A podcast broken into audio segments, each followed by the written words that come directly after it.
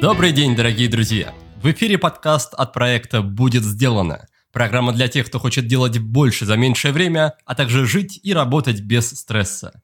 Я его ведущий Никита Маклахов, и вы слушаете выпуск под номером 169. Причем выпуск не совсем обычный, прямо скажем, особенный или даже специальный. А дело все в том, что сегодня у меня в гостях не бизнесмен и не автор бестселлеров, и даже не эксперт в какой-либо теме и не знаменитость из списка Forbes. Мой гость, или вернее гостья, это простая девушка из Сибири Татьяна Квасова. Но ее история удивительна, и я уверен, что она вас очень вдохновит. Татьяна ни много ни мало переплыла Ла-Манш, тот самый пролив, о котором грезят все пловцы, где холодная вода, течение, медузы и много других опасностей. На вершине Эвереста и то побывало больше смельчаков. При этом Татьяна никакая не профессиональная спортсменка, плавает медленно и еще пару лет до заплыва не владела никакими стилями, кроме одного. Поэтому изначально она собиралась переплыть Ла-Манш именно так, как учил ее отец, по собачьи.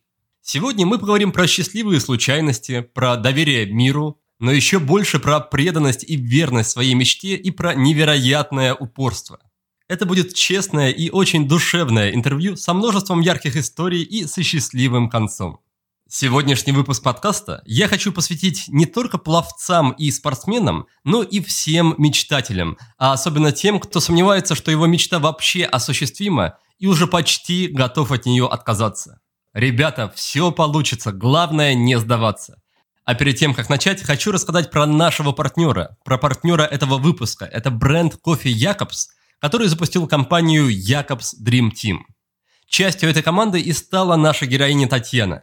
Сегодня она расскажет про реализацию своей мечты, про все препятствия на пути к ней, а также про мощную поддержку, которая приходила к ней из самых неожиданных мест. Если вы тоже мечтатель, присоединяйтесь к компании Якобс до конца июля. А еще Якобс разыгрывает 4 приза по 250 тысяч рублей каждый на исполнение мечты.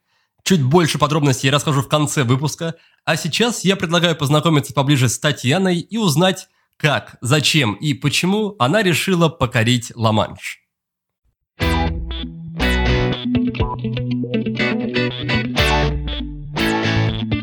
Татьяна, привет, рад тебя видеть у нас в гостях в подкасте. Привет, Никита. Я тоже очень рада. Для начала, пожалуйста, расскажи пару слов о себе, откуда ты, чем занимаешься и как твоя жизнь вообще стала связана с той темой, что мы сегодня будем обсуждать, а именно твой подвиг героический с Ла-Маншем. Вообще я родом из Сибири, из Новокузнецка, это город в Кемеровской области. И сейчас я опять вернулась в Сибирь, но уже в Новосибирск. Как я пришла к плаванию, это долгая история, но думаю, в первую очередь, потому что в Новокузнецке были карьеры, и я там очень любила плавать. А, и мне всегда было этого мало. И когда я, можно сказать, совершенно случайно узнала, что есть такая возможность плыть долго, мне просто захотелось туда поехать и это сделать. А почему выбор пал именно на, как его называют, канал, правильно, залив Ла-Манш? Что это? Пролив между Англией и Францией. Почему не олимпийские соревнования, почему не просто плавание в бассейне на сотни километров, почему именно такое экстремальное приключение? Случайно увидела информацию об этом и захотелось. То есть другие соревнования никогда не смотрела плавание на Олимпиаде и никогда этим особо не интересовалась. А открытая вода, так как я плавала карьерах, и мне это нравилось, еще раз повторю. Прочитала про ла то, что мне понравилось реально, это то, что там нужно было быть толстым. Именно не то роста толстым, а жирным.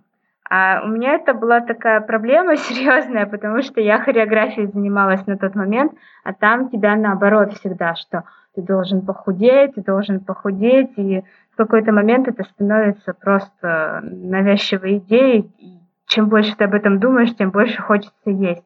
Тут нужно было быть толстым, а любить много есть, любить долго плавать, как минимум, ну, в среднем время пересечения Ла-Манша 13 часов.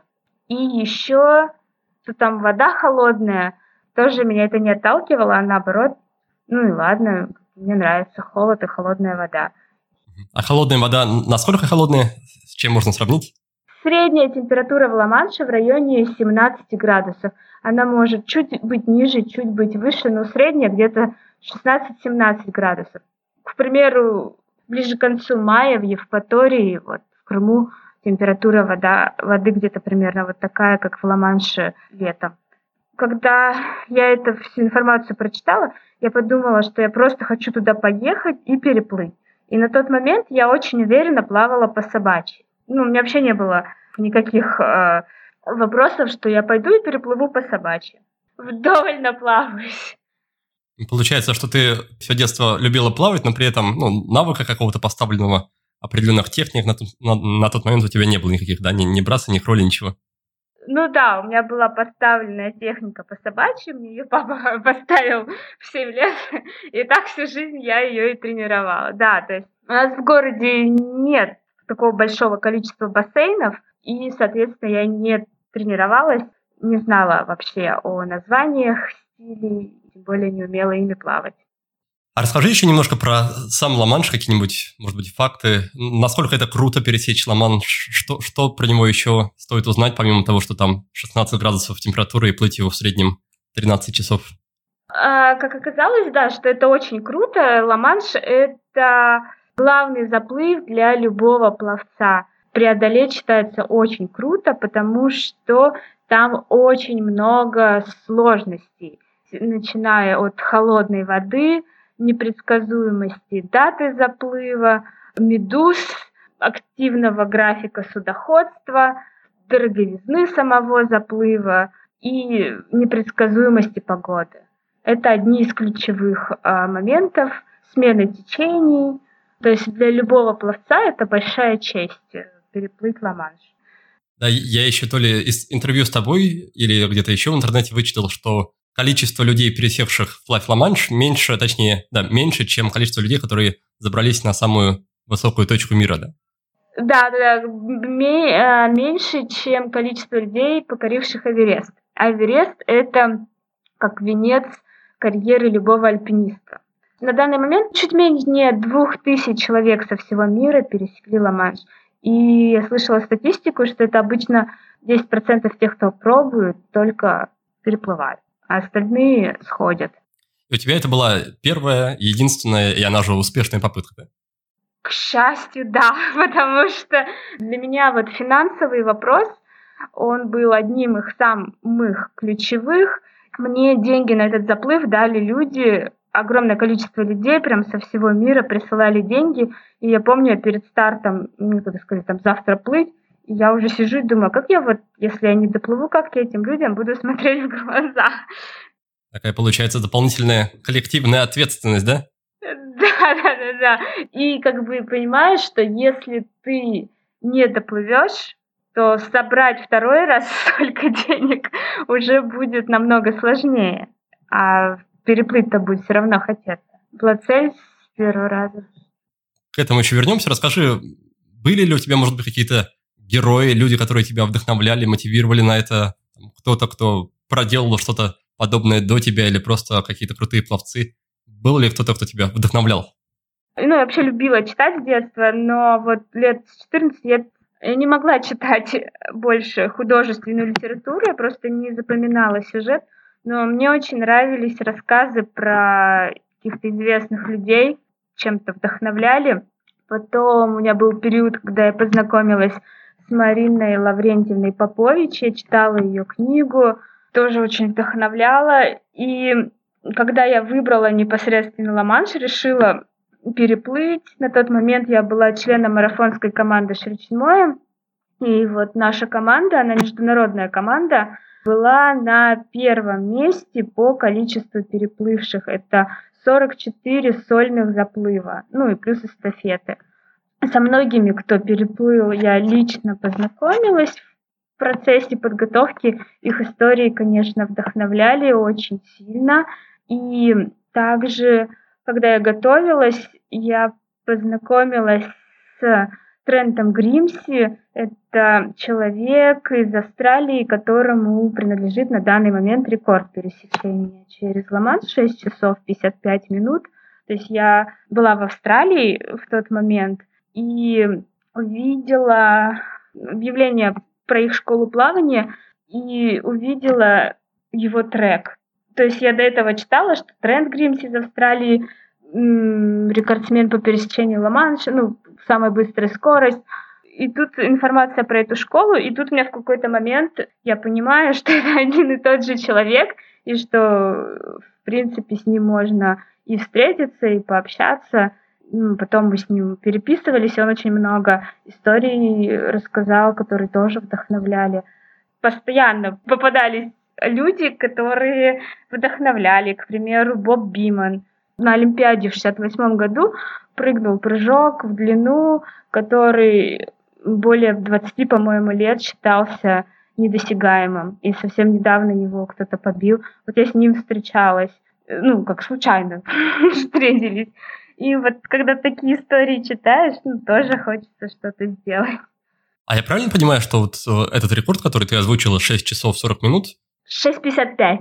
6.55. Угу он не только заслуга вот этого выдающегося спортсмена, но еще и здесь нужно учитывать кучу сопутствующих факторов, да, что там было определенное течение, которое ему там или помогало, или не мешало, была какая-то большая команда, которая э, вела его во время этого заплыва. Какую часть, на твой взгляд, тут играет именно навыки спортсмена, а, а какую, ну не то чтобы удача, но такие организаторские моменты? Трент Гримси, он вообще такой классный парень. А, Ла-Манш стал завершением его плавательной карьеры, а на тот момент он был признан лучшим пловцом 20 века. И когда он принял решение переплыть Ла-Манш, он загуглил это, и на тот момент лучшее время принадлежало Петру Стоичеву из Болгарии. Это было 6.57. И тогда Трент Гримси принял решение, что если он хочет побить рекорд э, Питера, то он должен плыть в абсолютно таких же условиях. Арендовал лодку с тем же пилотом на то же время, ну и старался максимально повторить его условия. Хотя на самом деле тут могли сыграть много-много факторов, которые даже ты плыви в тот же день со всеми теми же условиями, но они могли быть абсолютно другими но он как бы копировал все его условия. Но Трента, конечно, отличает его вот эта упертость. Он плыл, он просто, если смотреть видео, он плывет, когда кушать надо. Ему дают стаканчик, он протягивает руку, в это время поворачивается на спину, пьет, кидает стаканчик, переворачивается и плывет дальше. То есть у него на питание уходило 3 секунды.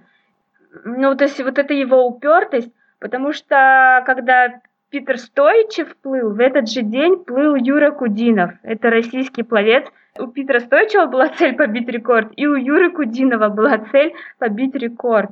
Но я видела, как плывет Юра Кудинов. Он по физическим данным, он мог бы обогнать Питера Стойчева, но он тратил столько времени на кормление, то есть там это все так было очень долго. Ему там стол накрывали, что ли, в воде? Ну нет, нет, ему не накрывали стол, но все равно он останавливался. Флаг поднимали России, кидали эту бутылку, он там спокойно кушал. Ну, то есть, если бы он с таким же рвением, как Трент Гримси это делал, то он бы наверняка эм, показал еще более лучшее время, и ему бы принадлежал рекорд, потому что Юра, к сожалению, с ним лично не, не знакома, но я про него слышала, и когда в Англии жила, а, я жила в палаточном лагере, и хозяин палаточного лагеря сказал, да-да, я помню, вот столь, несколько лет назад здесь жил русский пловец, он плавал как машина. Ну, то есть Юра по физическим данным, если бы он вот прям упирался так, как эти, для него бы это было так, настолько важно, то, мне кажется, он мог лучше. Трентон просто он говорит, я просыпался последние несколько месяцев, и у меня в голове не было никаких других мыслей, кроме того, что я хочу обогнать Питера Стоичева. Но при этом, с одной стороны, ты говоришь про какие-то выдающиеся физические данные, а с другой стороны, ты говоришь про то, что нужно быть толстеньким, жирненьким и много есть. Как это взаимодействует между собой?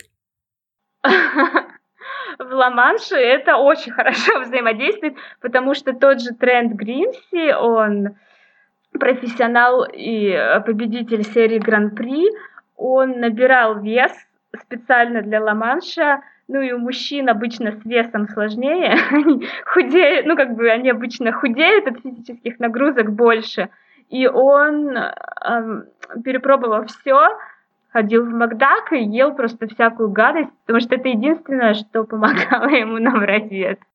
И это все нужно для того, чтобы организм мог справляться с холодом, да? Да, чтобы организму было теплее. Хотя, ну, там спорные есть версии, насколько он помогает ли. Но, к примеру, я по себе могу сказать, что работая над скоростью в бассейне, мне пришлось худеть. Я похудела, и мне моя врач спортивная, она говорит, ну, ты же привыкла к этому весу, у тебя техника с этим весом. Если ты сейчас потолстеешь, тебе будет трудно, не толстей. И в этом весе я приехала в Крым, у меня там были как сбор, да, закаль, закаливание, и нужно было проплыть 30 километров.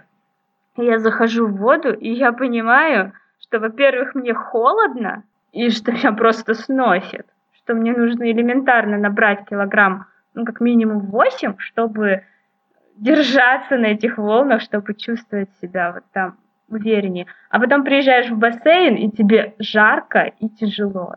Вот в этом тоже сложность. Давай вернемся снова к, может быть, самому началу. Расскажи, что вообще, вот это вопрос, который мне часто всплывает в голову, что вообще побуждает людей тратить кучу времени в своей жизни, денег, усилий, там, сил, средств, чтобы сделать что-то подобное, вроде переплыть Ла-Манш или забраться на Эверест, что с какой-то прагматичной стороны да, не несет вроде как большой пользы. В какой-то момент ты понимаешь, что конец твоей жизни будет, ну, в принципе, будет так же, как и у всех. И он рано или поздно наступит. И вопрос, а зачем, ну, как бы, а зачем тратить столько времени, денег и сил, достигая любой вещи в жизни, если все равно ты окажешься в земле и ничего этого с тобой не уйдет в другой мир. Поэтому я думаю, что в жизни главное это а, какой опыт ты хочешь получить. И в зависимости, какой опыт ты хочешь получить, ну, он требует каких-то от тебя усилий. У всего есть своя цена. Каждый сам ее выбирает опыт и цену, которую он готов за это заплатить. Хорошо, пожалуйста, поделись своей историей взаимоотношений с э, Якобс, как ты стала лицом их проекта, как тебе живется с тем, что твоя история теперь на виду, вдохновляет многих людей. Расскажи про это. С Якобс получилось очень интересно. Я сейчас работаю администратором в школе-студии Апломб, и у нас все любят кофе. Так как его все любят, оно быстро заканчивается. Э, людям мы кофе не предлагаем, а, то есть покупать нужно только для себя. И никто его долгое время не покупал. И все такие ходили, кофе, кофе, мы хотим кофе, но никто его не покупал. И в какой-то момент я решила, что я куплю кофе, купила себе домой и купила в студию. Я помню этот момент, сказала, все, мое любимое кофе Якобс. Я покупаю это кофе, баночку домой, баночку в студию, приношу. И в этот же день я получаю сообщение с неизвестного мне номера, где мне вот говорят, что мы предлагаем вам поучаствовать в проекте. И проект мне тогда тоже не называли. А мне сказали, а вы хотели бы поуча- сняться в рекламе? А нас очень вдохновляет история а, с Ла-Маншем, и мы хотели, чтобы вы стали в этом проекте участвовать. Я говорю, ну я не, не рекламирую алкоголь и сигареты. Потому что часто вот алкоголь, сигареты, такие красивые какие-то мотивационные рекламы. Я говорю, я это рекламировать не буду. Они такие, нет, это кофе. Якобс. Я такая, да, это мой любимый кофе, я согласна. Ну и потом все это вот так развивалось. А на самом деле, вот после того, как я купила этот Якобс, Олег, руководитель студии, вот он а, автор методики Апломб, он купил такую огромную пачку Якобс кофе Якобс Монархия, она у нас лежала в шкафу.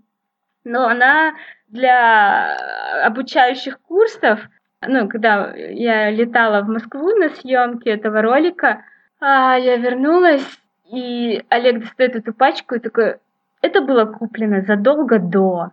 Ну, видимо, прорастало изнутри. Я такая, ну, наверное. Интересное совпадение, что у меня сейчас такой период в жизни, а, ну, как бы плавание, оно ушло, новой цели какой-то такой грандиозной, она не приходит.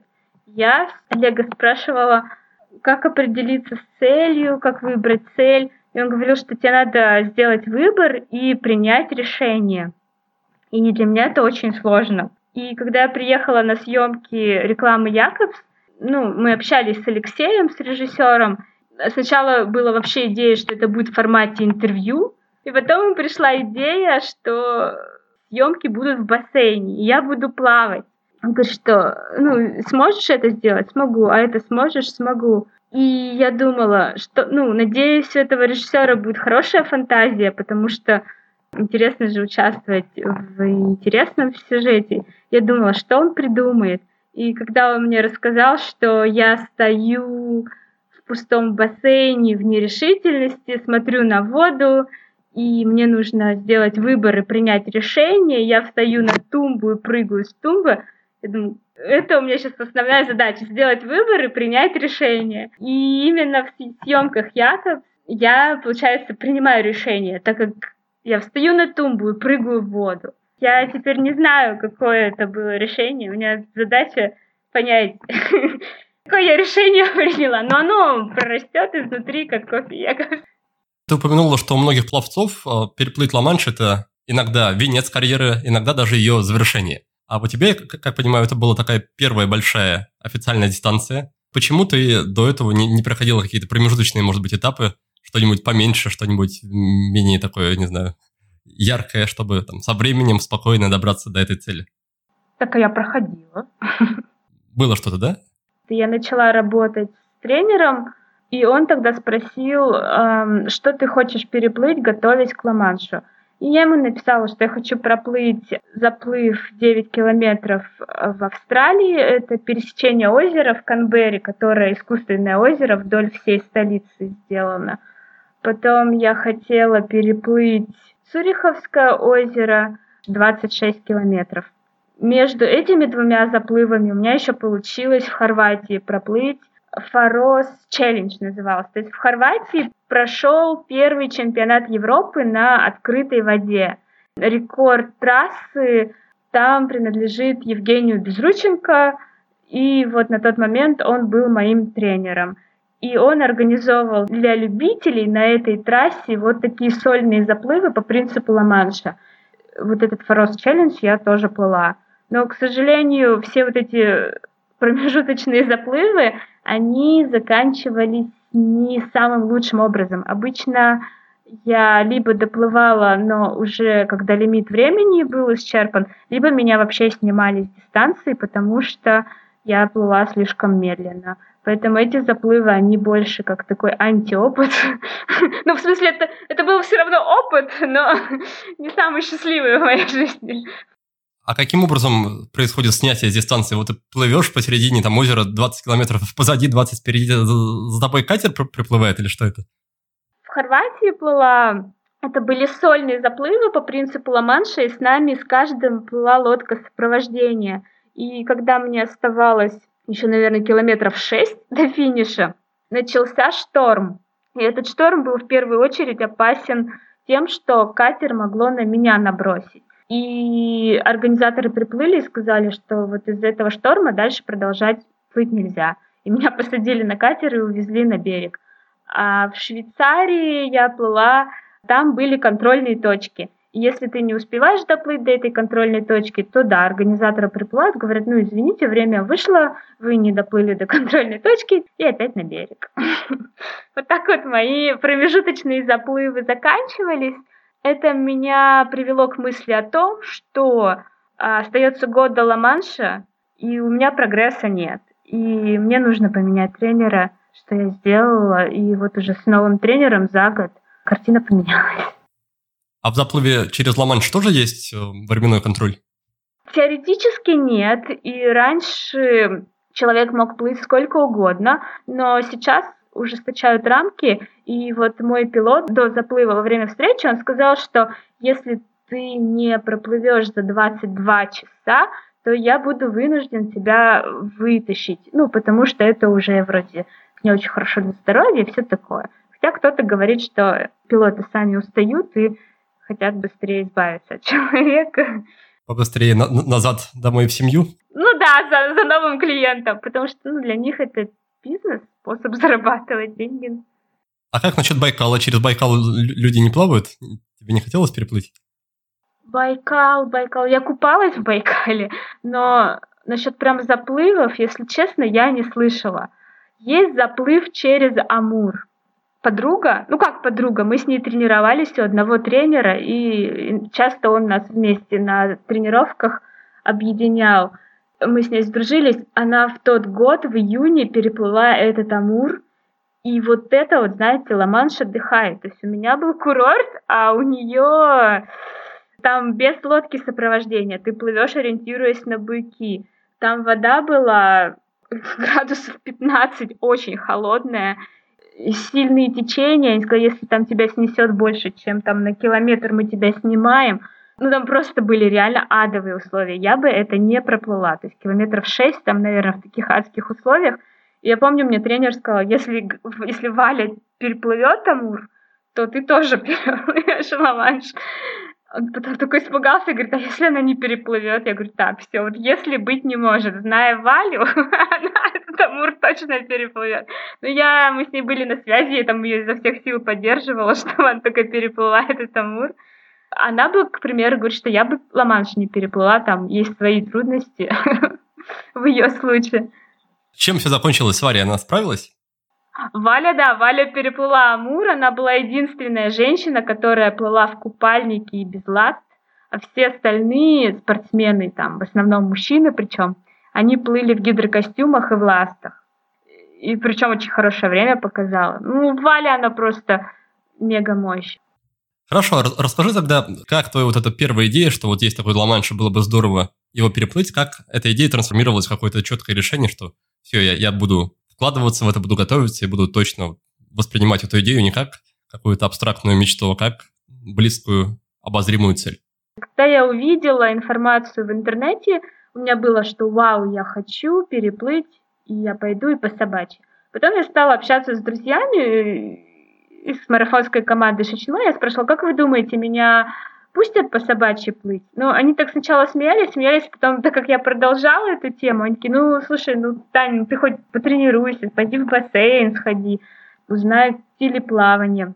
Я походила в бассейн месяца два, я ходила в детскую группу, меня записали дети до 18, я пришла, и тренер говорит, я хочу ла переплыть. Она такая, давай, типа, сейчас будем учиться на спине, кролем. Вот так я ходила два раза по два месяца. То есть месяц походила, бросила, потом еще раз месяц походила, бросила. Мне на тот момент было 19 лет, потом у меня в жизни была куча всего. То есть я там в Нью-Йорк попала, и там э, девушки из марафонской команды Шичмоя, они готовились к ламаншу, и когда они узнали, что у меня есть такое желание, они такие, давай с нами в бассейн ходить. Я стала ходить, ну просто плавала сама, без тренера. Поняла, что не хот... ну как не буду я плыть ла-манш этот. Отказалась от этой идеи вообще. И в Москву, когда я переехала, стала заниматься организацией соревнований, которые проводит марафонская команда Шичевой, а мы проводим в Москве большое количество соревнований для любителей. Это и триатлон, и плавание, и плавание в бассейне, и лыжи.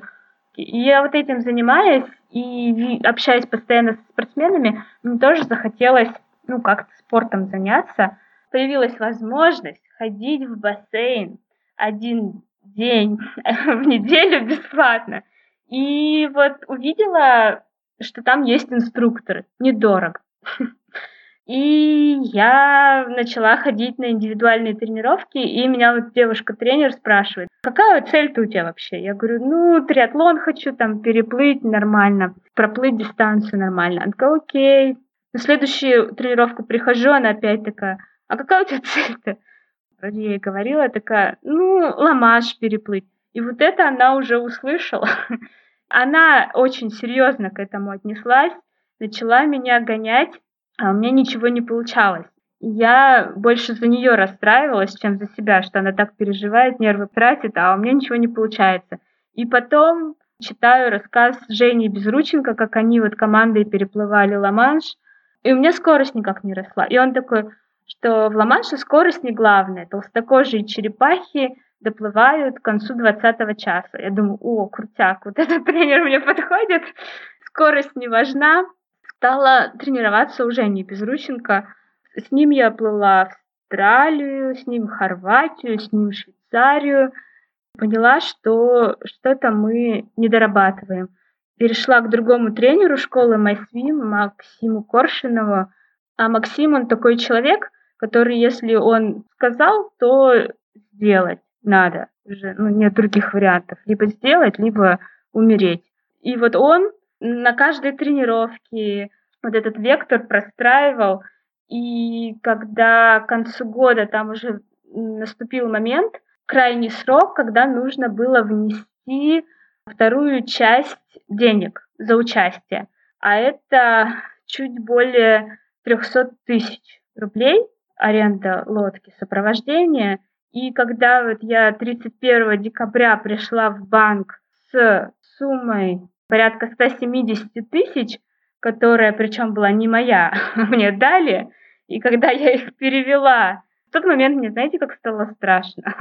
когда ты понимаешь, что чужие деньги уже переводишь, и это уже не игра, а ну, реальность. И я помню, я пришла на тренировку 31 декабря, и Максиму это рассказываю. Мы уверены, что нам это надо? Он такой, так, никаких решила плывешь. Ну, вот это его позиция, что сказала я хочу, значит, делаешь все, что должна.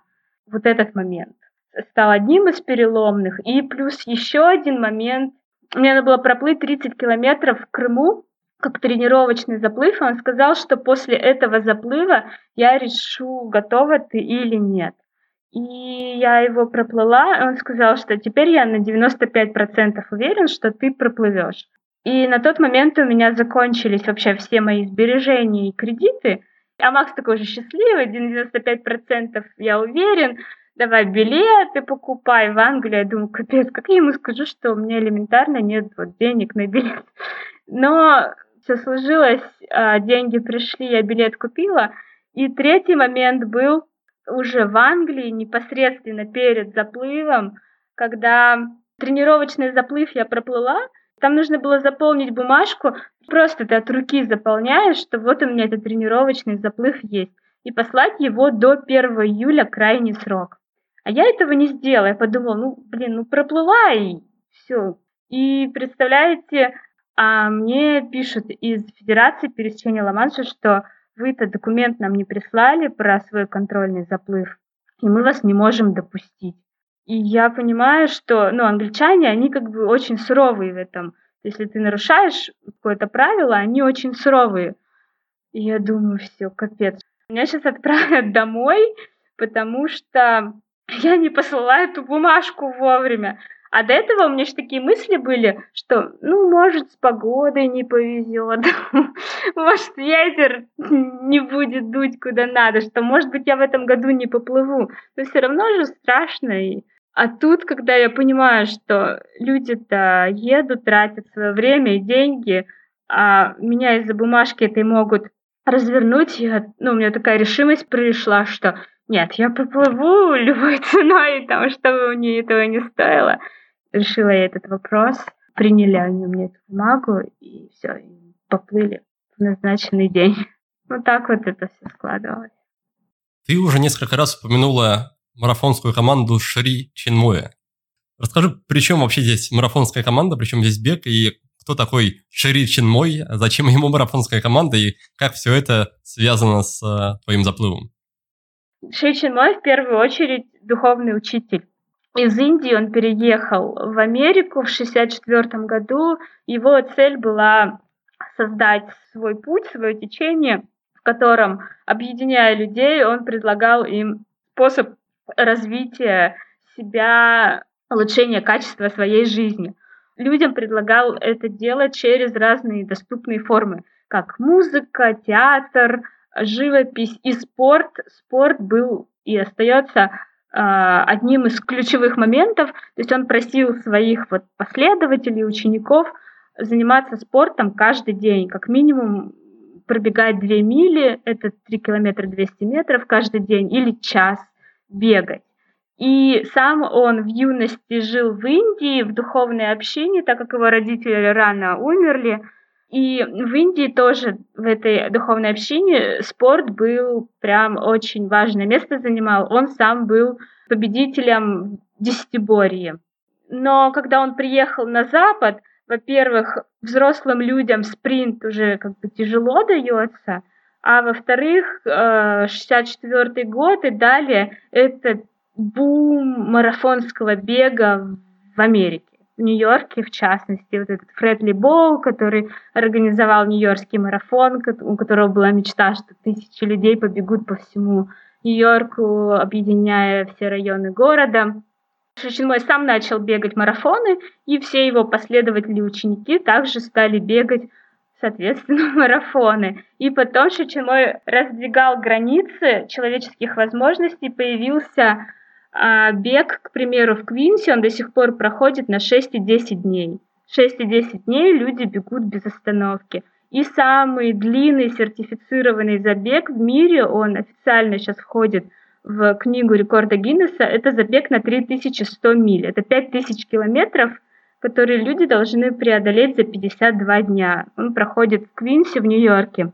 И плюс плавание, Шичинмой сам не плавал, но он с огромным уважением относился к людям, которые плавают, и марафонская команда вот а в Австралии я плыла и в Швейцарии, эти все заплывы э, организует марафонская команда Шичинмоя. И в 2012 году, когда он уже умер, его посмертно ввели в зал славы марафонского плавания. И когда я в Хорватии плыла, президент федерации, который Форос Челлендж организует, их тоже в этот год ввели в зал славы марафонского плавания, и он прекрасно знает Шричимой, он говорит, да-да-да, я помню, что это вам вот женщина из вашей организации за него получала грамоту. Именно он стал вдохновлять своих учеников переплывать Ла-Манш в 85 году. Я не знаю, случайно или нет, но это как раз год моего рождения. То есть в апреле он стал говорить, что я хотел бы, чтобы вы переплыли Ла-Манш и в сентябре уже два человека переплыли Ла-Манш. И потом вот так в течение а, лет более 50 заплывов сделали ученики Шричинмоя, которые до этого мало кто был пловцом. Просто вот он хотел, и люди начинали тренироваться. В моем случае это тоже сыграло какую-то одну из ключевых ролей, потому что я любила плавать, и я понимала, что это как один из способов порадовать учителя, мы воспринимаем Шичинмаю как учителя, и он давал много советов, и в частности он говорил, что ну, разные проекты, разные дела в жизни, вот они зависят от сколько-то процентов от милости, а, а сколько-то ваши усилия. А Ла-Манш — это сто процентов милость Бога. То есть сто процентов вы можете полагаться только на милость Бога, ваших усилий там ноль.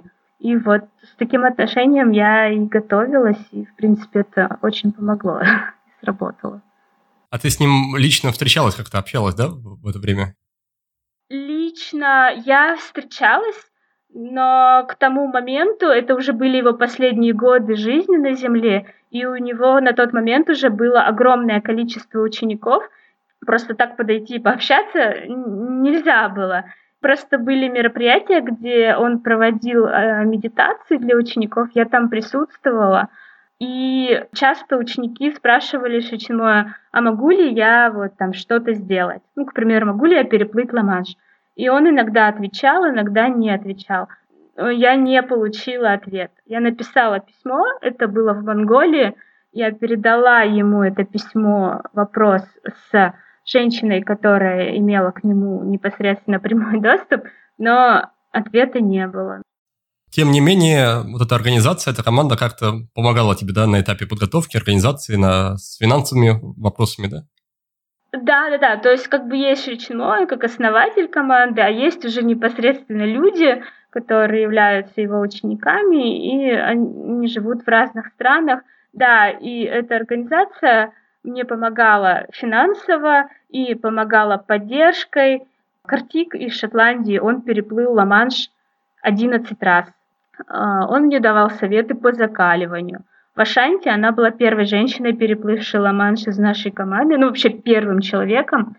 И она мне давала советы, в какую организацию вообще обратиться, как выбрать погодные условия, как выбрать пилота. В день заплыва я плыла, было день рождения Шичимоя. Я хотела плыть в его день рождения, это был мой подарок ему на день рождения. Ну, его не было, уже не было в живых на тот момент, но люди все равно со всего мира продолжают собираться в Нью-Йорке. По всему миру люди собираются и отмечают его день рождения. И мне потом рассказывали, что в Нью-Йорке было больше тысячи человек со всего мира, и несколько раз объявляли, что Таня плывет Ламаш, пожалуйста, молитесь за нее. И люди, там, представляете, более тысячи человек, даже кто меня не знает. Потом я там познакомилась с одной женщиной из Шотландии, она такая, а, так это ты, Таня, которая переплыла Ла-Манш? Я говорю, ну да. Она такая, а нам говорят, Таня плывет Ла-Манш, мы так молились, так молились. И в других городах э, России тоже люди собирались на празднование дня рождения Шичмоя, и мы кого знали, посылали сообщения, что мы вот поплывем такого-то числа, и они тоже все вот поддерживали. Ну, я не знаю, это на самом деле физически ощущается, когда плывешь. Это поддержка. Классно. А расскажи, пожалуйста, как раз по организации. Вот, допустим, я тоже загорелся этой идеей. Какие шаги я должен предпринять с момента возникновения идеи до момента заплыва, чтобы все состоялось? Ну, в первую очередь нужно определиться с датой и учитывать, что плыть Ла-Манш можно в определенные сроки, когда течение слабое. Ну, если ты сильный пловец и очень уверен, то можно и когда течение сильное, но это не очень приветствуется. Раньше вообще запрещали плыть в это время. Сейчас спускают, но нужно быть реально хорошим пловцом. И поэтому окошек, когда можно плыть ламаш, их не так много, и люди их бронируют за 2-3 года вперед. И при этом нужно а, выбрать пилота, которому ты доверяешь, с которым ты готов плыть, и эти пилоты, они в разных организациях. Есть две организации. Есть ассоциация пересечения через Ла-Манш, она появилась первая. И есть федерация пересечения через Ла-Манш. Ассоциация не признает э, результаты федерации, федерация признает результаты ассоциации. Ты должен выбрать организацию и должен выбрать пилота, с ним договориться, что у него есть место то время, когда ты хочешь плыть, это все забронировать и начать готовиться. Первый шаг, который твое намерение а, обозначает. Ты спрашивал, переход от желания уже к намерению непосредственно. И когда ты забронировал место, с пилотом договорился, нужно внести невозвратный депозит, гарантия твоего намерения. А всего сколько стоит э, закладывать, планировать финансов в это путешествие? Есть такой э, российский пловец Василий Мажухин. Он проводил встречу и рассказывал, как он переплыл Ла-Манш. Он говорил, что а, у него ушло 20 тысяч долларов, а бомжачный бюджет 10 тысяч долларов. Вот у меня где-то в районе бомжачного бюджета Тут зависит на самом деле от самого человека. И можно этот бюджет раздуть, а можно максимально сдуть. Ну, то, ну где-то 10 тысяч долларов, наверное, минимум все равно нужно иметь. Как по твоему опыту и по опыту других пловцов, есть ли возможность часть этого бюджета как-то отбить за счет спонсорства или какой-то рекламы, посвятить кому-то заплыв, что-нибудь такое? Э, хочешь жить, уметь вертеться, да, даже, к примеру, у Якобса акция, да, вот, напиши свою мечту, и тебе спонсируют 250 тысяч рублей, тоже как вариант, да. Я знаю пример девушки из Казахстана, какое-то географическое общество дало ей сумму в размере нескольких тысяч евро, и она на эти деньги плыла, и она не переплыла. Вот это вот, конечно, сурово в плане, что как вот потом людям в глаза-то смотреть. Есть примеры, когда люди находят спонсоров, но это такая вот палка о двух концах, а вдруг ты не доплывешь? И что потом? Вот, как бы насколько твои спонсоры готовы э, это принять? Ты вообще во время самого заплыва думала об этом, что вот есть столько людей, которые вложились в тебя и, и страшно их подвести? Это тебя как-то мотивировало? И... Ну, я об этом подумала вот за день до старта, когда мне сказали завтра плывем. И я помню, как я сидела, где я жила, и думала, а вот если я не доплыву, как я буду смотреть им в глаза? Да, думала. А во время заплыва там уже некогда думать. Но у меня был случай как раз Игорь Ненька из марафонской команды Шичинмоя. Брат ему дал денег, и брат был с ним на лодке. Он очень сильный пловец, он в детстве занимался плаванием, у него отличная техника. Но когда он плыл, разыгрался такой шторм, очень-очень сильный шторм, и он ну, как бы смотрит на лодку, видит глаза своего брата и понимает, что вылезти он не может, потому что, ну, брат столько сил, ну, как денег, денег ему дал, что он не может сейчас просто взять и вылезти, и все это коту под хвост. А шторм ужасный, мне, говорит, больно и тяжело. Я, говорит, уже начал молиться, чтобы какая-нибудь акула приплыла и меня съела, потому что, ну, как бы на лодку вылезать стыдно, а терпеть это все очень больно и тяжело. Ну, в итоге как-то погода улучшилась, он доплыл, но очень тяжело ему удалось, хотя у него время такое, чуть менее 10 часов, по-моему. Ну, то есть в таких условиях и такое время это очень круто. Потом он приехал в Нью-Йорк. Шичинмо еще тогда был жив, и он сказал, ты такой молодец, мне так нравится твое время. Ну, а к Шичинмою приезжает там тысяча и больше учеников. То есть он мог сказать, ребят, давайте скинемся, вот Игорю надо помочь деньгами, да, то есть это американцы и европейцы, если каждый из них даст 10 долларов, 15, но от них не убудет, а человеку уже 15 тысяч долларов на следующий раз переплыть Ла-Манш. Но Игорь, он так устал, и он уже сказал, спасибо, я не хочу, я больше не хочу. Уже ему ни деньги, ничего не нужны были. Ну, у всех по-разному. А расскажи, кто еще был частью твоей командной поддержки, команды поддержки, помимо ребят из бегового клуба, назовем его так, помимо тренера? Что по поводу близких, может быть, друзей? Следил ли кто-то за твоими тренировками, за твоими попытками, за твоими успехами? Родители, может быть, как они, в принципе, реагировали? Ну, родители, конечно, реагировали именно на Ла-Манш неоднозначно, потому что у меня до этого было два заплыва, когда меня сняли, и папа, он уже такой, типа, да хватит, это не твое, уже успокойся. Но, тем не менее, когда я им сказала, что я завтра уезжаю в Лондон на месяц плыть ла они все равно не выдержали, прислали денег, пожелали удачи.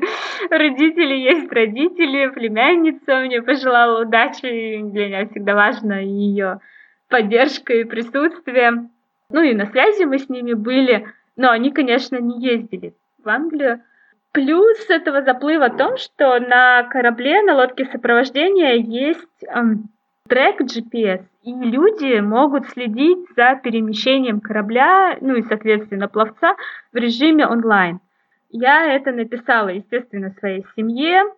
У меня с врачом так получилось, интересно. Вот у меня была врач спортивная девушка, и я ей не успела отправить, что я плыву информацию, собираюсь, готовлюсь к старту, и мне тут приходит сообщение от нее, Тань, у тебя там когда уже заплыв-то? Или ты уже переплыла? Я такая пишу, говорю, ну мы как раз на старт собираемся. Она такая прям как почувствовала. Ну, то есть она вот сама написала. Был еще такой один знакомый мне, Секрет Мамедов. Он готовился к переплытию Ла-Манша тоже.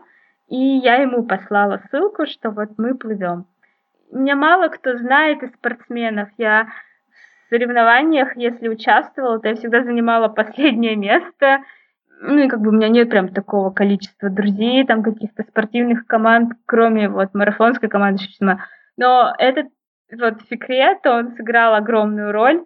На своей страничке в Фейсбуке всю ночь выкладывал обновления, что я, где я, где я плыву. И в итоге все вот спортивное сообщество, пловцы, они следили за мной, как я плыву. И потом, как, как выяснилось, что через его страничку в Фейсбуке за мной следили три женщины-россиянки, которые переплыли до меня. Вот Наталья Панкина, она профессиональная пловчиха, Алла Кассиди из Лондона и Людмила Попова. То есть они все следили за мной во время заплыва. И еще много-много пловцов-любителей тоже через его страничку. Я сестре послала ссылку. Она такая говорит, ну, я подумала, что не буду родителей напрягать сначала, не буду им говорить, что ты плывешь, а под конец покажу. А я вначале, у меня трек такой, я плыву так ровненько, быстро, а потом меня течением начинает мотать в конце. Сестра говорит, когда мы решили показать родителям, что ты плывешь, ты как раз начала делать какие-то странные вещи, то есть там влево, вправо, влево, вправо, и папа такой смотрит и такой, что там вообще происходит? Позвоните ей, спросите, что она вытворяет. Ну, наверное, она сейчас будет недоступна.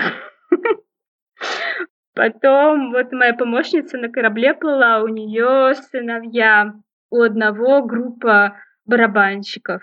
Вот они всей своей рок-группой следили. Ну и много-много знакомых, они потом говорят, всей своей семьей или мы всем там отделом на работе. И оказалось, что просто какое-то необычайно огромное количество людей за этим всем следило вот всю ночь. Тренер, он, ну, такой говорит, думаю, ну, поплыла и поплыла, и лег спать, и вроде доплывет. А утром такой встал, ну, я уже тут выспался, поспал, ты еще плывешь. Потом он поехал ему к 7, в 7 утра, у него была тренировка в Лужниках, и там еще был Даниил Серебренников, тоже известный пловец э, российский. Он тоже там тренировал. И мы, говорит, с Даней такие ходим, уткнувшись в экран моего телефона. Но на самом деле там все было довольно спокойно, меня просто течением носило туда-сюда, пять часов туда, пять часов обратно, пять часов туда, пять часов обратно, пока не вынесла в нужную точку. Ну и, в общем, оказалось, что очень-очень много людей стали к этому причастными, хотя я многих лично даже не знаю. Но они так переживали, как будто вот, ну, не знаю, как будто их очень родной человек совершает что-то грандиозное. И прям, ну, вот эта поддержка, она, она реально чувствуется, она физически ощущается. Классно. А что по поводу двух, двух девушек, про которых ты чуть раньше упоминала, которых ты назвала помощницами? Откуда они появились? Мы с ними договаривались, что они поедут со мной непосредственно в Англию и будут со мной на лодке. Ярослава, она из марафонской команды Шичмо, она очень опытная, она помогала в Нью-Йорке на длительных забегах, и она знает специфику, потому что все равно, когда организм делает что-то очень долго, ну, как мне тренер даже говорил, вот представь, вот ну, человек любит вязать, да, вот он ну, повязал там два часа и пошел по своим делам. А если человек вяжет 20 часов, там происходит определенный процесс. И Ярослава, она в Нью-Йорке была на этих забегах, и она видела много раз, как э, изможденные тела выносили страз. И она отвечала за мое питание и медицинское сопровождение. У нее было огромное просто количество всяких медикаментов на любой случай. Плюс она еще увлекается и хороший специалист по аюрведе, и все вот эти ну, там, капли Баха, если вы знакомы с такой ну, нетрадиционной медициной, еще она меня очень хорошо знает и умеет, у нее есть ряд приемов, как вот узнать э, состояние человека и нужный ингредиент ему в нужное время предложить. Профессиональные пловцы, они этим пренебрегают. А так как я понимала, что ну, у меня будет это тяжело и больно, и я ей доверяю, ну, к примеру, она мне уже там через несколько месяцев после заплыва сказала, что я тебе три раза давала там в еду подмешивала Rescue Remedy. Ну, rescue remedy, вы знаете, это вот когда у человека уже реально стресс, физическая э, истощенность, симптомы, когда человеку уже надо спасать. То есть я это три раза ела, даже не знала. Вот. А Ольга совершенно случайно оказалась в этом проекте. В Крыму, когда я закалялась, она пришла пообщаться с Ярославой, и она увидела, как я два часа плаваю в воде 14 градусов когда она на это посмотрела, она поняла, что она хочет в этом участвовать и мне помогать. Ну, потому что она поняла, что это очень все серьезно, как это тяжело и как я с этим справляюсь. Она была моей помощницей, когда я в Крыму плыла 30 километров. она огромную роль сыграла в организации этого заплыва.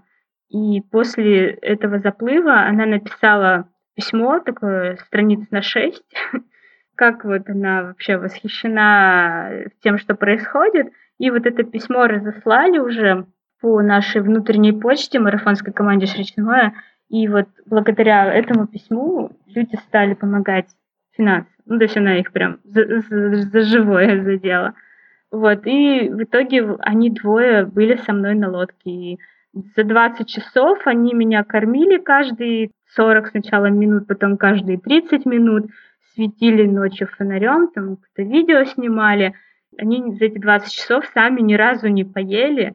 Ну, то есть они были настолько вовлечены. И обычно у человека, у человека 4 поддержка. Им, конечно, было тяжеловато но они очень хорошо справились. Да, целая командная работа получается. Да. Позволю себе ненадолго отвлечься от разговора с Татьяной, чтобы подвести итоги в рамках рубрики «Книга за отзыв». Как вы помните, в начале каждого месяца я отправляю подарок кому-то из тех, кто оставил отзыв о подкасте на нашей странице в iTunes. И по результатам июня победителем становится слушатель с ником val12345. Благодарю тебя за добрые слова и прошу тебя связаться со мной в любой социальной сети. Я отправлю тебе свою книгу «Будет сделано» с автографом. Ну и, конечно, дорогие друзья, я хочу сказать спасибо всем вам за то, что слушаете, за то, что оставляете отзывы. Это очень поддерживает и помогает мне и моей команде, что уж там на нашем пути. И также, пользуясь случаем, напомню, что в рамках нашего проекта продолжает работу книжный клуб – мы уже прочитали и проработали 6 книг и только что приступили к седьмой. Ею стала книга Уильяма Ирвина «Радость жизни. Философия стоицизма для 21 века». Если вас привлекает эта тема, вступайте в клуб, ссылку вы найдете в описании выпуска. Будем изучать книгу вместе и обсуждать ее на созвонах по выходным. Ну а теперь давайте продолжим нашу беседу с Татьяной про покорение Ла-Манша. Хорошо, давай тогда закончим обсуждение вопроса подготовки. Мы с тобой как раз обсудили, что есть смысл заранее, года за два, за три, а, забронировать дату и где-нибудь собрать тысяч 10 долларов, а лучше даже 20. Что помимо этого стоит сделать в, в плане организации? Аренда жилья в Англии.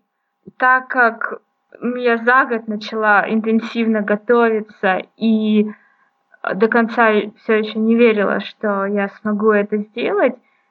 И финансовый вопрос, э, нестабильность в моем случае, я не забронировала вовремя жилье в Англии. Ну, то есть у меня, я знала, что в Лондоне мне есть где остановиться, а вот непосредственно на Ла-Манше поехала на русский авось. И когда я туда приехала, я поняла, что особенно конец августа – это сезон отпусков, и все гостиницы заняты. Но вот тут мне повезло, и я просто, ну, я решила, что я любой ценой останусь в Дувре, ну, потому что сидеть в Лондоне и думать о Ла-Манше, ну, с таким же успехом можно было в Москве сидеть и думать о Ла-Манше.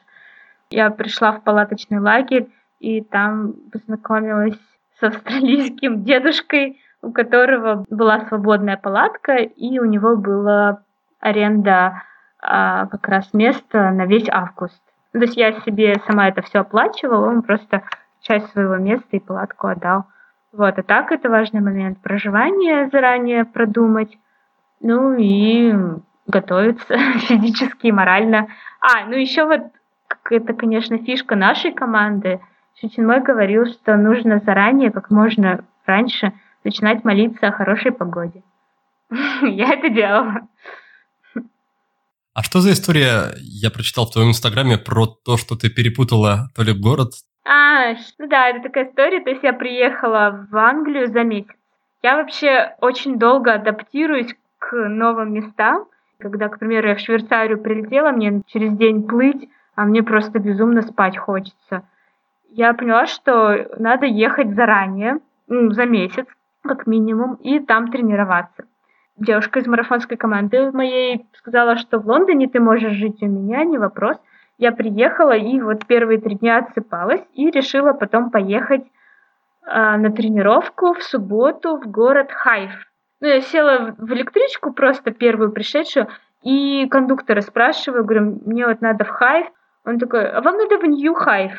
Продает мне билет, причем очень дорого, то есть там где-то за 42 фунта, это ну, прилично. Я доезжаю в этот Нью Хайв, и я говорю, слушайте, а где у вас море? И, у нас нет моря в городе, вам нужен Хайв Кент. Я говорю, спасибо. Я когда добралась э, в этот Хайв Кент, группа, которая тренируется, они уже ушли там. Шторм начался, и они решили пораньше уйти. Встретила человека из вот этого Sales Club. Он такой говорит, ну они уже ушли, но я могу посмотреть за твоими вещами, ты можешь потренироваться. Ты смотришь с берега, и на другой стороне видно Францию, скалы, все. Я говорю, а куда можно плыть, докуда, как далеко? Он такой, ну ты же видишь вон тот берег, Францию? Я говорю, вижу.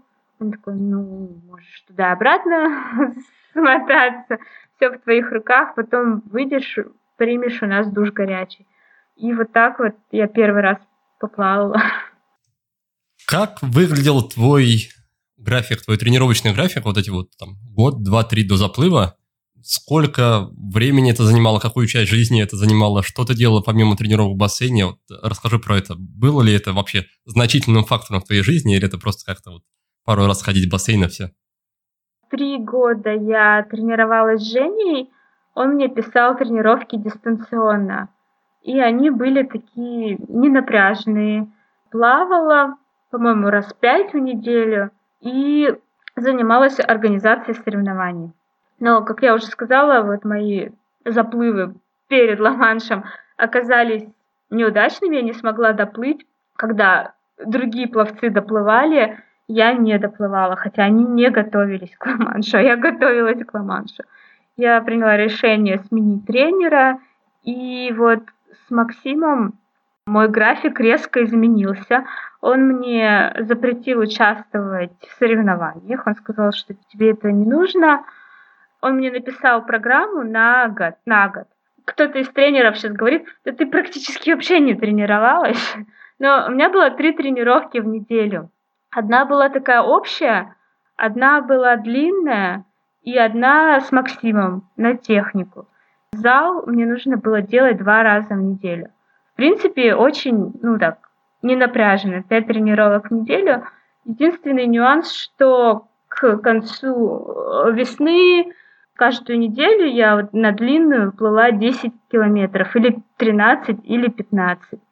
И у меня были контрольные точки, которые я проплывала в бассейне. Мне надо было в декабре проплыть 9 километров, в феврале мне надо было проплыть 25 километров в бассейне, и в мае мне нужно было проплыть 30 километров в холодной воде, то есть в воде, приближенной к, максимально к Ла-Маншу. И Макс, он всегда так говорил, ну это же для тебя хобби.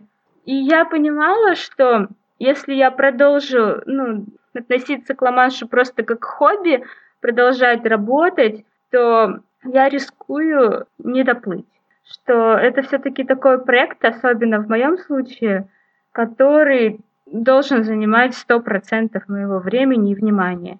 Вадим Петухов, э, директор марафонской команды Шечинмоя в Москве, мы занимались организацией стартов, я сказала, что я больше не могу делать свою работу. Я была единственным членом команды, чья работа оплачивалась. Перестала заниматься соревнованиями. Ну, то есть я помогала, но совсем чуть-чуть и стала только тренироваться. И на тот момент я каждую неделю плавала раз в неделю десятку или тренажку, и я Максиму написала, что я больше не хожу на работу, что, может быть, мы добавим объем, но он сказал, что ну, не надо, потому что этого достаточно, и очень важно восстанавливаться. То есть я плыла пятнашку, и потом там на следующий день ну, просто лежишь и смотришь кино какое-нибудь. И спортсмены знают, что это важно. Может быть, это даже на 80% важнее, чем сама тренировка, как ты восстанавливаешься после. И потом еще добавилась холодная вода. От двух до пяти часов практически каждый день мне нужно было не на скорость, а просто выдержать там пять часов. Это в какое время года было? Середины мая и вот до августа, пока я не уехала. Но мне очень повезло. Я помню, вот 7 июля, сегодня 7 июля, что-то дотянула до последнего, и у меня остался последний день, когда мне на неделю нужно было пойти и проплыть 5 часов вот э, на левобережной в холодной воде. Синоптики сказали, что это был, была самая холодная ночь и самый холодный день в истории Москвы за последние сто лет. Но делать нечего, пять часов никто не отменял. Я еще такая Максиму пишу, я пошла плавать пять часов. Думаю, может, скажет, ну, пожалеет или что он такой пишет. Ну, окей, Дин. Ну, спасибо. На улице вообще ни души.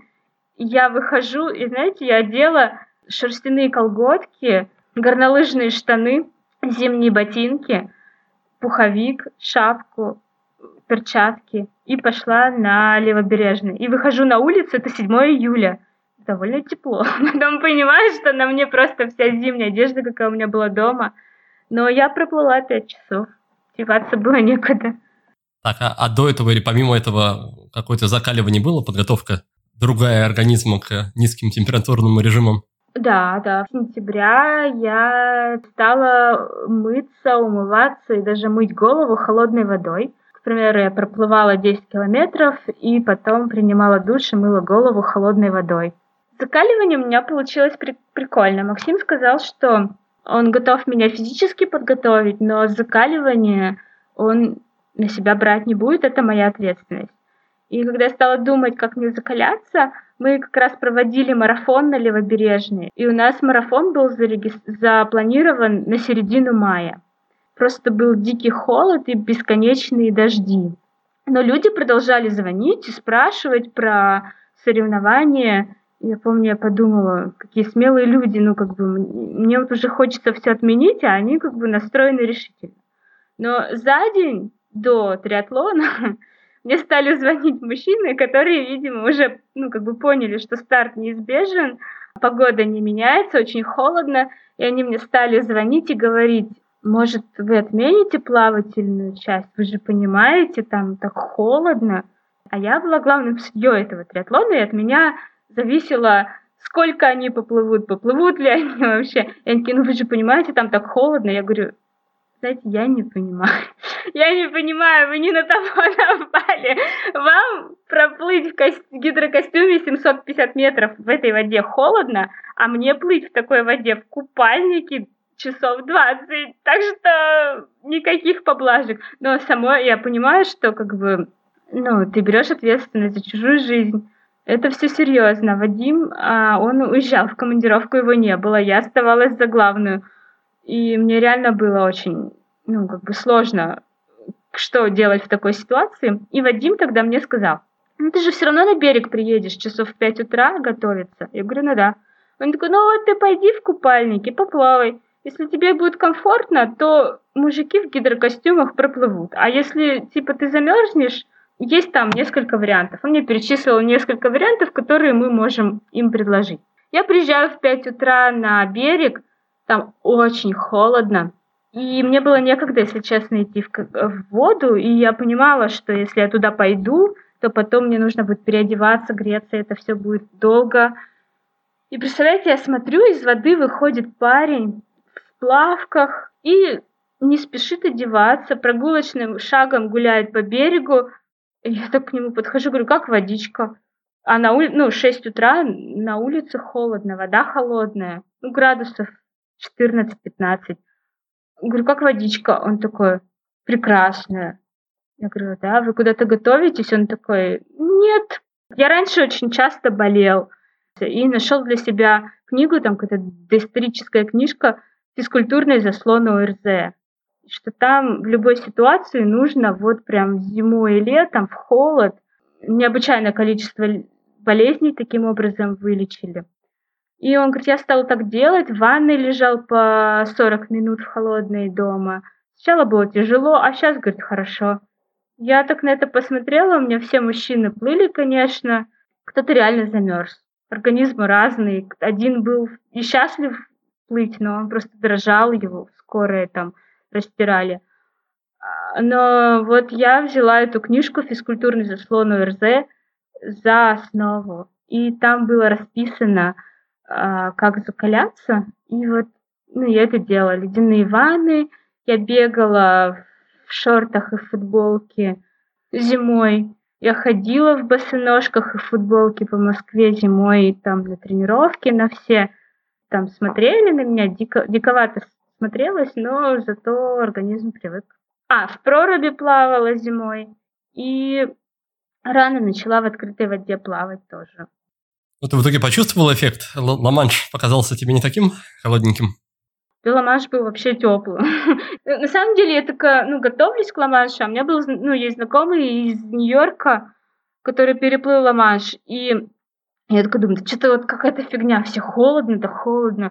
Я же вот плаваю в левобережной, там тоже вода холодная, но мне же нормально.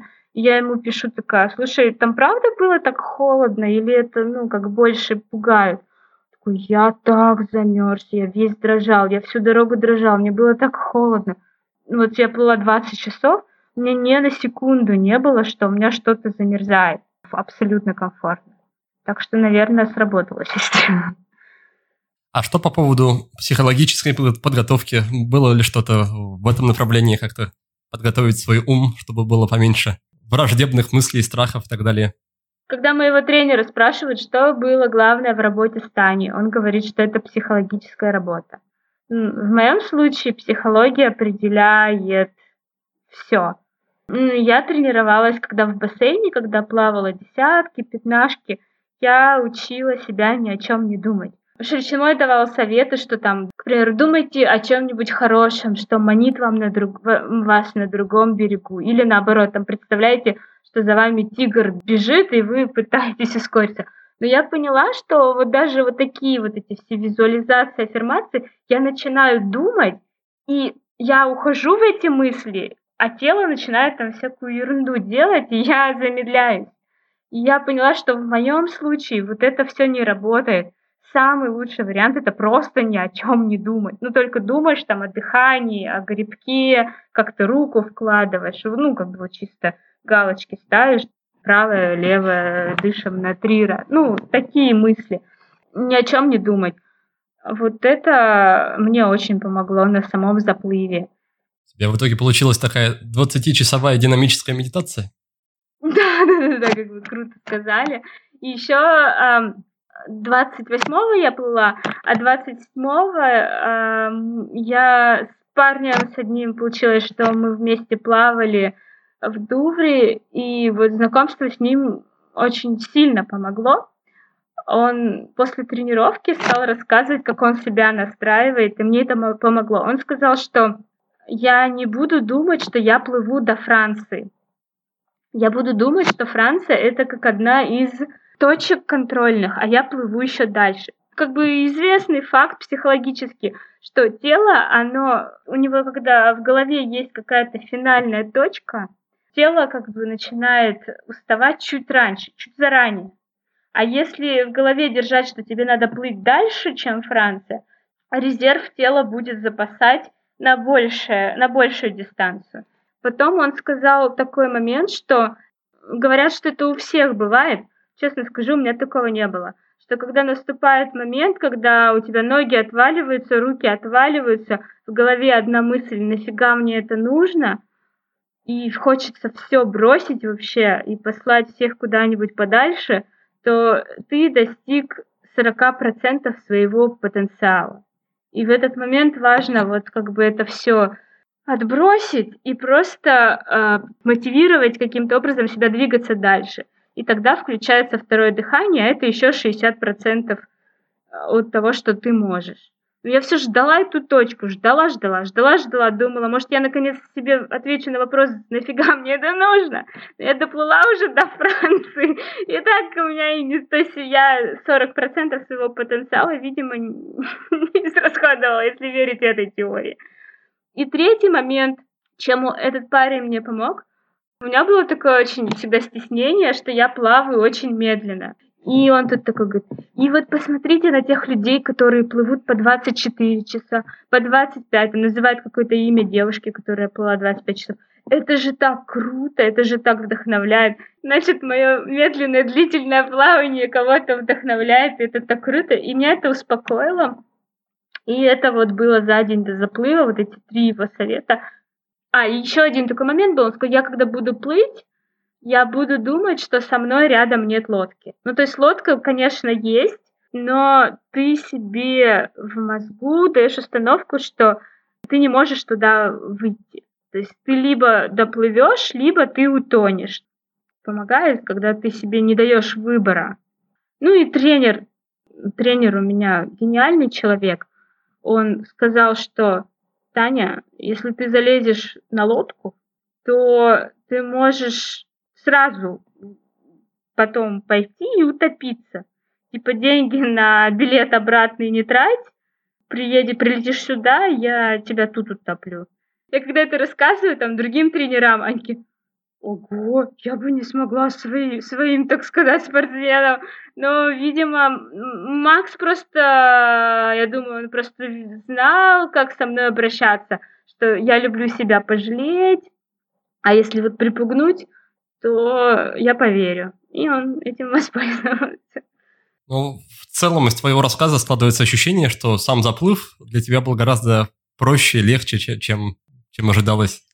Если честно, вот заплыв, вот Фикрет Мамедов, который я вам рассказывала в Фейсбуке всю ночь постил, он врач-гипнолог. И он меня после заплыва спросил, сколько по времени тебе показался твой заплыв? Я говорю, одно мгновение. Он очень удивился, он сказал, что, ну, я предполагал, что ты можешь ответить там часа 4 или 5, но одно мгновение, ну, у меня было такое чувство, что я сделала вдох в Англии и выдох, ну, как бы, что на задержке дыхания, можно сказать, проплыла, выдохнула уже, выйдя на берег Франции. Я эти 20 часов, ну, не почувствовала. Это было вот прям, да, кайфово.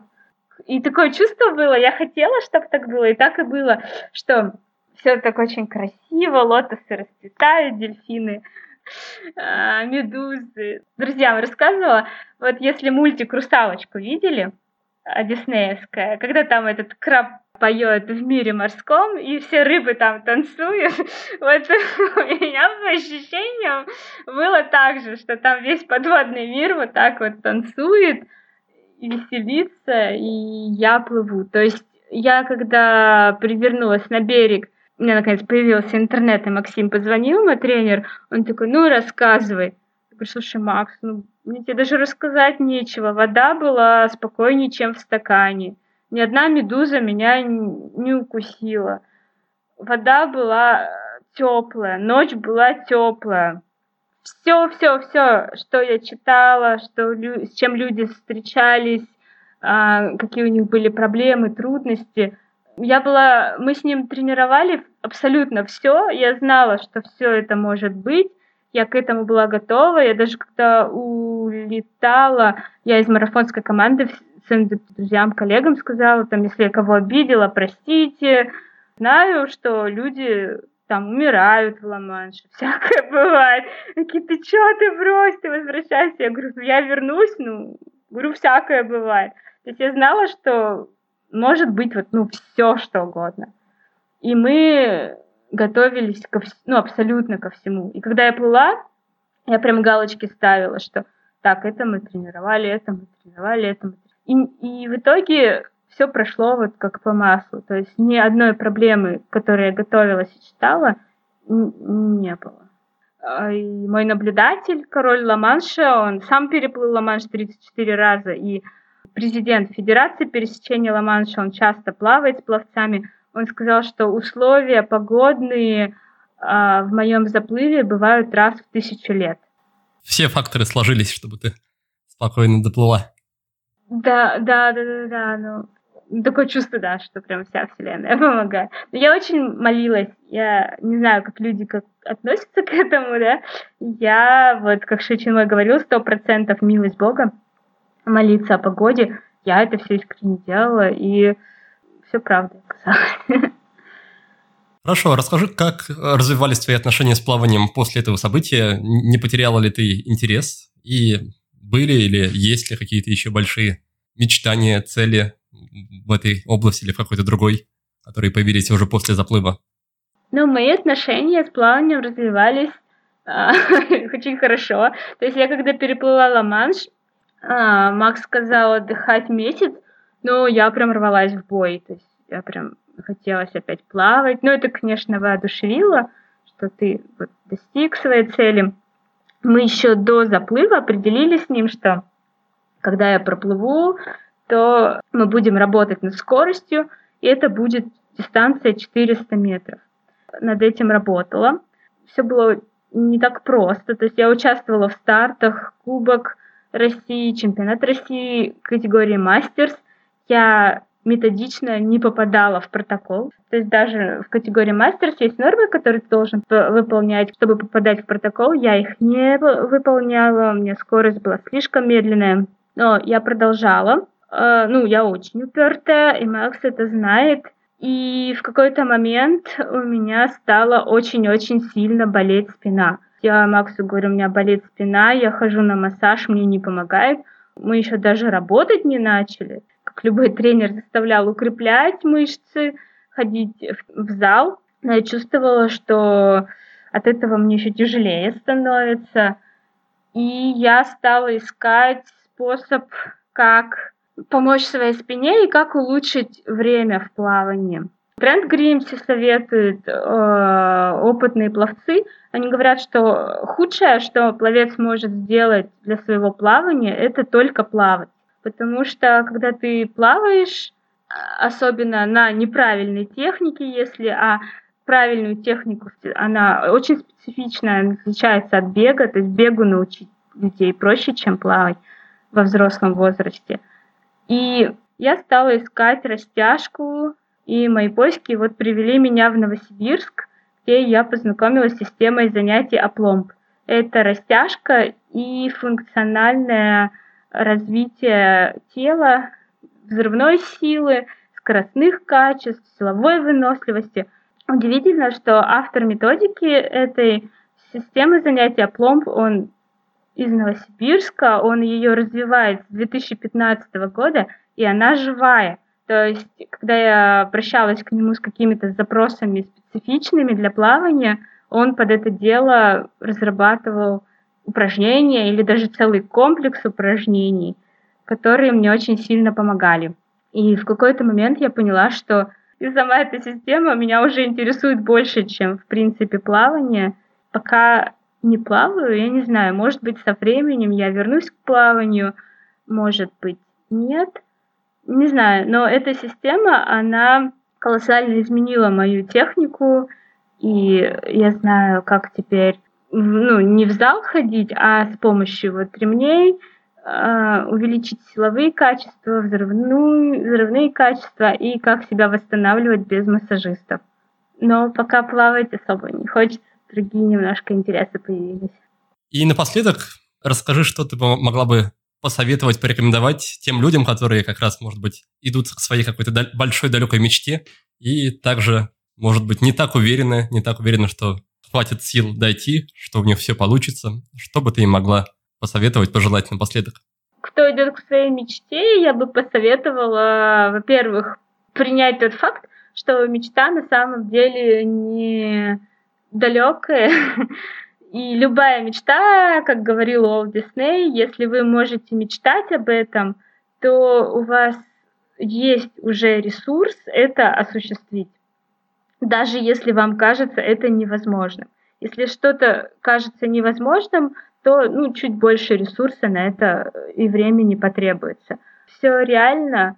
Важно продолжать идти, маленькими шажками. И еще очень важно убедиться, что эта мечта именно ваша.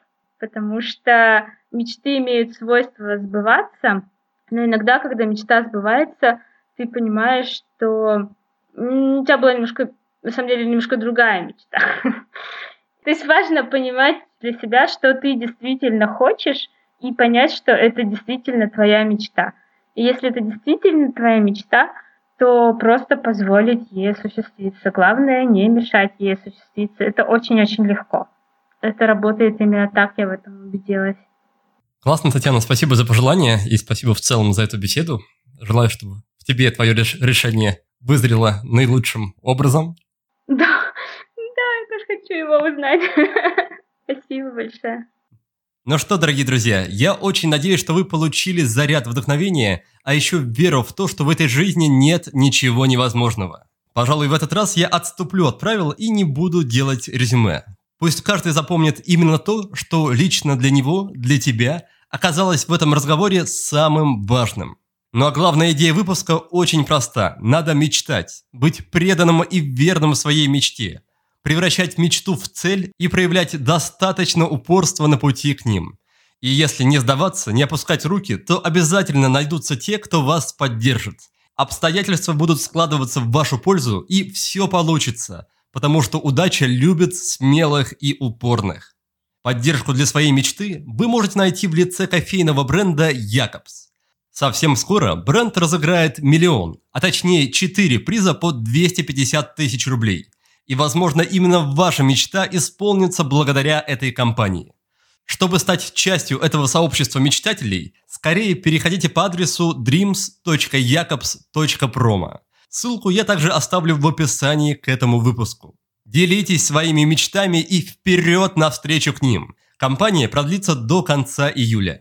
Перейдите на сайт Якобс и заявите о себе. Используйте любые возможности, чтобы осуществить то, чего вы искренне хотите. Ведь, как сказала Татьяна в самом начале беседы, нас всех ждет один и тот же финал. И важно, что мы успеем сделать до того, как занавес опустится. Пусть ваша жизнь и ваши поступки будут яркими, а ваш пример вдохновляет других мечтателей. Желаю вам удачи и до новых встреч!